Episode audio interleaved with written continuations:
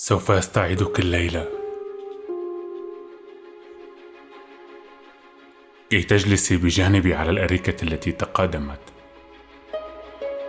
لماذا زرعنا ورودنا كثيرة في الليل ثم استيقظنا على حقل شوك؟ هل كنا على خطأ حين أغمضنا عيوننا عن الذئاب وجلسنا نطعم السناجب وصغار الحساسين؟ هل كنا واهمين حين عدونا باتجاه الشمس واتفقنا ندس أقواس قزح في الجرار؟ كل شيء حولنا صار يشبه غابة تحترق.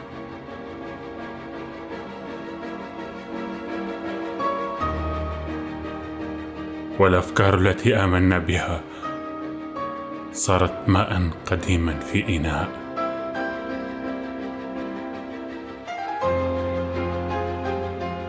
خبريني إذن، لماذا تفحمت أحلامنا؟ لماذا صارت الابتسامة على شفاهنا ثقيلة وغير مستساغة، كأن عاصفة مرت من هذا المكان، كأن أحدا ما نصب الفخاخ لأقدامنا الرطبة. تؤلمني الفخاخ مثلما يؤلمني غيابك.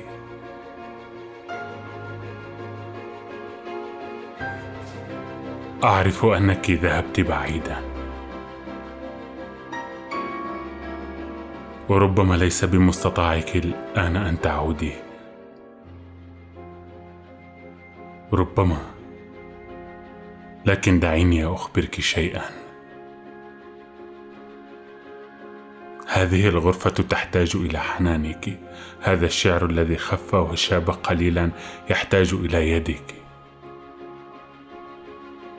يدك التي لا تشبهها يدك التي لن أنساها لأنها لم تكن لك، كانت يد قديسة.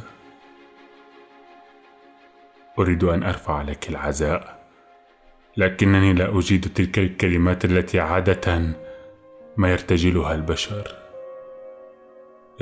البشر في ساعة مؤلمة.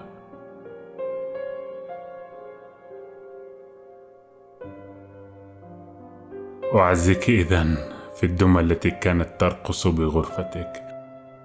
أعرف أنها ماتت بسبب الإهمال وبسبب النوافذ التي ظلت مفتوحة في البرد.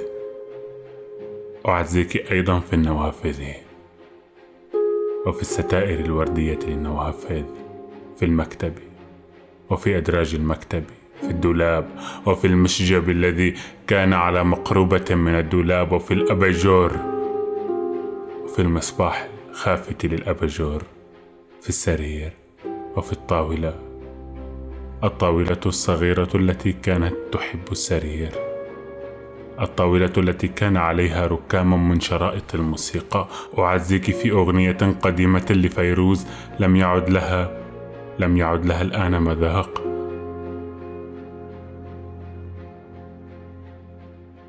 بعد 10 سنوات من النسيان لم يتغير شيء. أنت صرت زوجة في قفص، وأنا صرت كهلا بلا جدوى. لازلت كعادتي أشرب الشاي وأكتب قصائد عن الحب وعن رغبتي في أن يتغير طلاء الحجرة. لقد دسست أزهارا كثيرة بين الكتب والأوراق. أعرف أنها لن تنمو، لكنها على الأقل ستطرد الوحشة من قصائدي. وحين يغمرني الضجر أستحضر روح جدي وسط الخراب والبرد والصقيع والجدران التي هدتها الصاعقة، وأصرخ بأعلى الضجر في الريف. لست جدي، أنت جد جداري وجد الحظيرة، جد حقل يابس من القمح، جد الهضاب والتلال والأهوار. لست حفيدك، أنا حفيد أفكاري، حفيد المرامد والليل والأرق. حفيد فزاعة تخاف من ظل طائر جبان.